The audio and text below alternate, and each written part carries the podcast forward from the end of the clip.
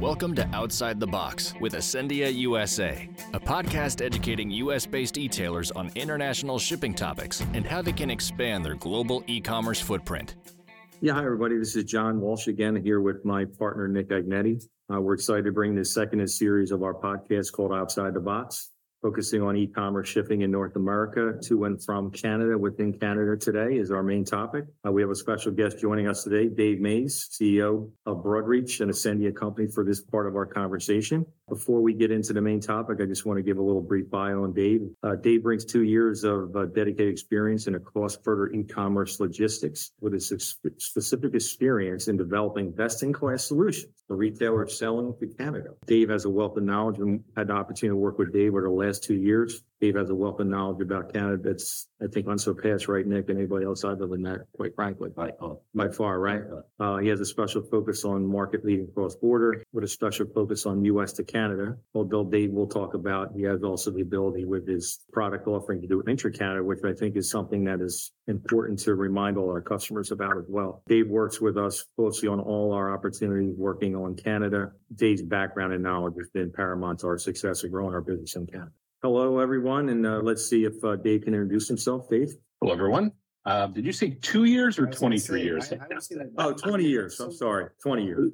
Right, something like that, something like that. So, well, uh, let me jump, Dave. Let me just jump in real quick. I want, you know, hello everybody. It's Nick Agnetti. I hope everybody's having a wonderful day and month. And so, with Dave on, Dave is the best resource I've ever encountered when it comes to Canada. So, I'm very excited that he's on with us today, uh, not only to talk uh, about, you know, Asendia's uh, northbound service option with our DDP network into Canada, but just the Canadian delivery market in general and, and what he's been doing, he and his team, uh, the optimizations they've been doing and just really helping to improve delivery options into the nation of Canada. So Dave, yeah, let's let's take it away. And Dave, one of the topics we want to talk to you about was when you get on the phone or Teams or whatever we're interacting with our client, you always talk about a lot of the challenges that you see of e-commerce shipping into Canada and intra Canada. And is there any like the customer feedback that you've been with us that is standing out more than others that you're seeing as an issue, like clearance, customs, cost, transits, visibility, anything in there that stands out more than others that you wanted to talk about with Star?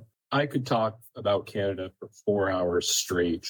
um, if you are so inclined to listen for that long. The reality is Canada is physically bolted on in the same continent right next to us here in the US. Right. And it is the first, best, next international market for virtually every retailer that ships out of the US. Once you learn how to identify, create demand, build out the supply chain with partners, and ultimately get those packages delivered, then you start looking at other markets, other continents. The supply chains are very, very different. We can effectively cover Canada over the road or through ground options anywhere between one and seven business days to 90 plus percent of the, of the country. And there is a similar divide east and west in Canada as there is in, in the US. About 75%, sometimes 80% of the orders, but about 75% of the population is east of Manitoba. And then the other 25 to 30% of the population is west. E-commerce orders generally, depending on the merchant, you're going to have a little bit lighter delivery profile to Quebec Quebec is French speaking. If you create, create a French speaking site, you can identify, generate demand and be highly successful. It's about 23% of the population. We see about 10% of the orders go to Quebec for standard US cross border shippers. So effectively, that's where that 70 30 comes in. Mm-hmm. With that being said, between the east and the west are what they call prairies, and that's just you can see your dog run away for about a week, and you'll still be able to uh, to see that's how flat it is, and that's how far and it's and it's cold and you know there's lots of geographic challenges in serving canada but there are some pretty interesting um, profiles related to um, the population and where they're located. About 80% of the canadian population is within 100 miles of the us border. But again if you look at how long that border is you're still talking about significant east to west uh, mileage what has changed? And you, have been in this business a long time with Canada. Has anything changed on a customer focus, uh, or let's take it from a consumer and then maybe from a shipper? There's two different things, right? So, what from a consumer in Canada has anything changed in the last twenty some years you've been doing this? For sure, there's no doubt that the branded, fully integrated B2B retail and B2C couriers in Canada, including the big integrated couriers here, FedEx, UPS. Uh, Purolator is the largest integrated courier in Canada. And there was a significant preference for a delivery with any of the large integrated couriers. Uh, I think that was a 20 year ago philosophy that has uh, e-commerce has changed the expectation residential surcharges delivery area surcharges there was lots of surcharges associated with the integrated couriers getting to final mile residential uh, addresses they have changed for the better and the market has also changed of the expectation of alternate delivery providers so technology has really allowed both us as a consolidator and, and forwarder to provide as good, if not better, tracking experiences than the integrated courier. So we're able to end to end not only manage from, from a communication and transportation standpoint, but the visibility is outstanding and the customers really know uh, and are comfortable with the expectation of delivery through a delivery partner. Going back to one of your first questions, um, before we you know can provide solutions to any of the needs that growing and or already established US retailers would have, it's important to understand whether they're doing business casually or whether they're doing business formally in Canada. And there's a variety of questions that we would ask, get those answers, and then decide which track we're going to talk about solutions for transport delivery, cost effective, and the like. That's close to the So that's- that's that's the the big custom clearance, right? That what you're talking about? Yeah. It, it really is. It gets into it gets into accounting. It gets into business registration. It gets into provincial registration of uh, of taxes. It gets into product registration. It gets into other government departments that might require you to perform certain acts. You know, Agriculture Canada, Health Canada, the Natural Health Product Directorate. So, whether we're doing business formally or informally is really the big first question. And if we're doing business informally through the what we'll call the courier stream or the casual stream, there are some things that we need to adhere to. You can't exceed 3,300 Canadian per day per order per consignee without exceeding that commercial threshold that we're trying, trying to stay below. Goods cannot be for resale or retail sale. And depending on the product, there, there's a 90 day supply per order restriction from the casual stream. The import of record in the casual stream is the consignee in Canada, not the shipper. So there's some advantages to that. There's some challenges to that, depending on if you're omni-channel or you just do uh, U.S. e-commerce export. Dave, I want to jump in real quick. So just for everybody listening, I want to reiterate, once Dave gets going, it's really, it's, it- it's, it's hard to get it, get that machine set up in there. And so He's not as long-winded as you. I'm not sure about that. I, I'd say we Well, I'm put, put each other on the mic and let it, let it ride. But, uh, but more importantly is when, when I, in previous episodes, uh, maybe in the beginning of this one, John might have spoke to it, but when we say Dave is a breadth of knowledge, he knows more about Canada than anybody I've ever come across. And so it, it's just an absolute asset for us as an organization to have Dave here too. And our, and our goal, this podcast is not necessarily, we're not here to just simply promote uh, Asendia services only, but it's really to inform as well in terms of, you know, if you have one, Canada's the 11th largest e-commerce market in the world. You know, if you're not doing business in Canada, my question to you from my perspective, and this is more customer facing perspective is well, well, why not? And and let's start there and figure out whether it's a mind shift thing, if it's a mindset issue, or if you're if it's just something. Well, we don't know if our product can get there. We don't know. It. Just talk to us about it. We would love to be able to explore those opportunities with you, and more importantly, having Dave in the background of just being able to say, "Hey, any question I have, I can you know ask Dave and his team." I mean, anything. It could be you know from uh, as simple as, hey, this is uh, it's a face wash too. Is nitrogen considered an aerosol? And what, what are your thoughts on us hitting that up with an airplane? Probably not great, but we're still going to ask the question to figure out what we're going to be able to do intra Canada once we get it across the border via ground transport. So, uh, Dave, I, I have a question for you. So, one of the big themes that that I've been discussing with customers on a customer facing, meaning talking with the online retailers, the subscription boxes, is the focus of the customer experience. I, I do want to talk a little bit specifically about what you've created, you and your team have created with the Broad Reach Network, and how you guys are able to improve the customer experience over, let's say, something like a an integrated courier like the FedEx or UPS, or even uh, you mentioned Purolator. Could you talk to that for a couple minutes? Yeah, it's a it's a little bit of a of a uh, a careful description, and the reason I say that, well, first off, there's no there's no formulas in shipping. There's nothing that's proprietary. There's nothing that we're doing that is an invention of some cutting edge uh, service that no one's going to be able to replicate. But there are some best practices and some things that we do with our transport network. There are some ways that we clear customs all Yeah. forward thinking and compliant. There's bond utilization. There's all sorts of uh, cross docking partner network connecting that we do to achieve the outcome that we have. And we want to continue to describe that. We want to continue to have merchants trust us and we want to continue to beat the competition in terms of service quality.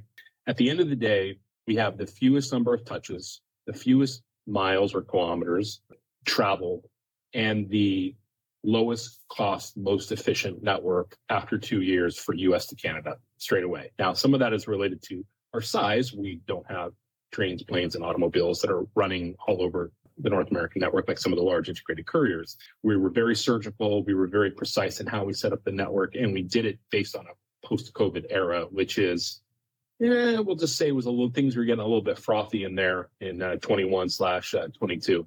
So uh, a very fresh approach. We really focused on middle mile. We focused on middle mile speed. We focused on getting to all the major cities in Canada, whether it's Yeah. ground or air. We have a fantastic partnership with Air Canada that reaches anywhere between eight and 12 major cities in Canada for an expedited product that's been very successful. We're working with these alternate delivery providers, moving times around to have preferential service picking up one, two days, depending on the province, depending on the US origin shipping point.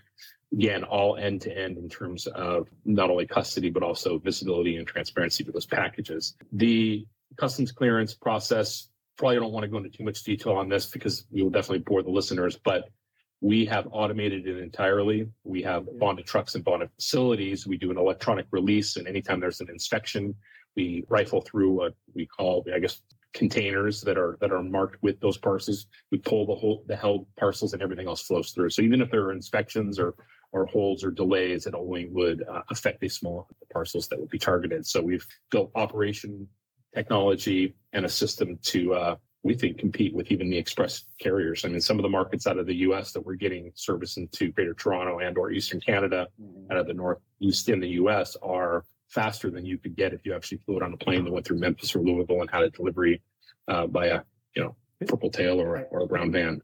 So can you just go into a little further? They were using a, one of their big integrators, one of the big three.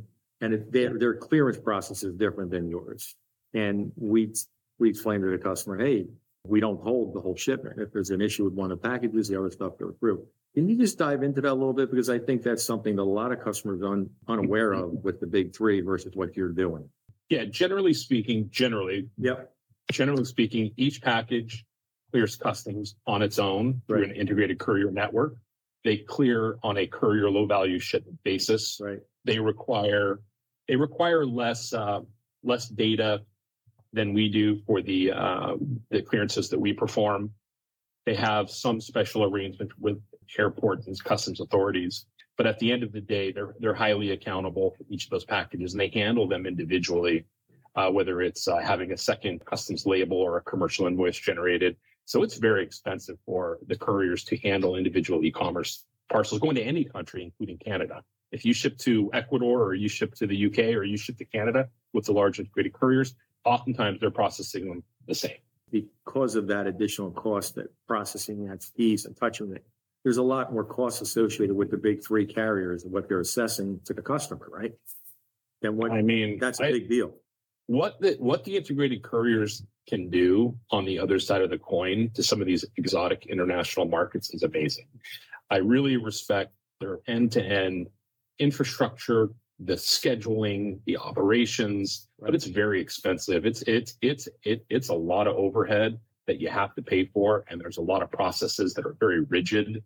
And they do have consolidations. I mean, UPS, FedEx, DHL e-commerce outside of the uh, DHL Express network, they do run consolidation programs, but they're not as agile, they're not as efficient, they're not as cost effective, they're not as good. So really, you're kind of talking about kind of a canyon. On one side, you have the integrated hot fast courier service, which is good, Right. expensive. We Yeah, just sure. talked about that, and then you have their their version of consolidation. We're much closer in service and service quality to the express courier. In some cases, better again, depending on where we're shipping from and where we're going to in Canada. you know, one of the things that, you know, we specifically target, right, more of your direct consumer brands, apparel, skincare, Health and beauty. health and beauty, nutraceuticals, you name it, shoes, et cetera.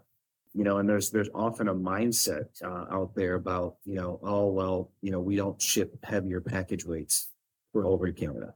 Uh, or anywhere international, right? And especially when you look at the, you know, global postal rules and, you know, a two kilogram rule, you know, you've got mail class versus parcel class. But that all goes away here with this network. And now it's important to remind the listeners too, this is an entirely DDP network. So one, our focus with this network is improved customer delivery experience.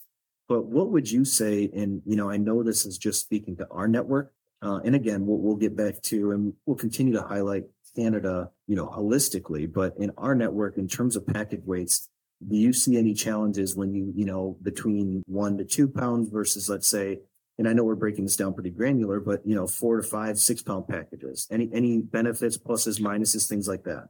There's no doubt that we're going to use different end delivery providers based on their capabilities. The higher the weight and the higher the dimension, the more we're going to use integrated courier partners, some of which we've already mentioned on this uh, podcast. The skull and crossbones kind of scenario for us at this stage in our network would be any one length exceeding 48 inches is really tough. And if you layer on 66 pounds over that is a challenge. And there are some cases where Canada Post is the best option, and we use Canada Post extensively for rural residential apartments and PO boxes. Uh, if it's over 37 or 39, I think 39 inches, it has a significant surcharge. 99.5% of the product that we're moving today with this fantastic ramp of volume with Asendia is well within that. Our average weight on a dimensional basis is somewhere between three and four pounds. Our average weight on an actual gravity weight is one to two pounds. And I expect that to go, I expect that to go up. In my past life, we had higher average weights of parcels. But to be honest, in our transportation network, the efficiency of each of these trucks, we can get anywhere between six to 10,000 parcels per truck Mhm. with the current profile of the Asendia client base. And we can really do amazing things when we have that level of efficiency on those trucks, that, that package count. I agree. So I think as, I mean, I don't want to, I don't want to get into moving furniture at any, any point in the, uh, the near, near term here. But moving up the, yeah, moving up the, the, the weight and dimensional scale a bit into items that are on average between five and 15 pounds and dimensionally between 10 and, and 25 is absolutely fine. Our network can handle. Our pricing is uh, just as strong in relative terms. Thanks, everybody, for listening to part one of our podcast about Canada. Stay tuned for part two. Be sure to subscribe and download our podcast. If you want to learn more about today's topic, email us at ecommerce.usa at asendia.com and check back frequently for new discussions on e commerce shipping to Canada and worldwide.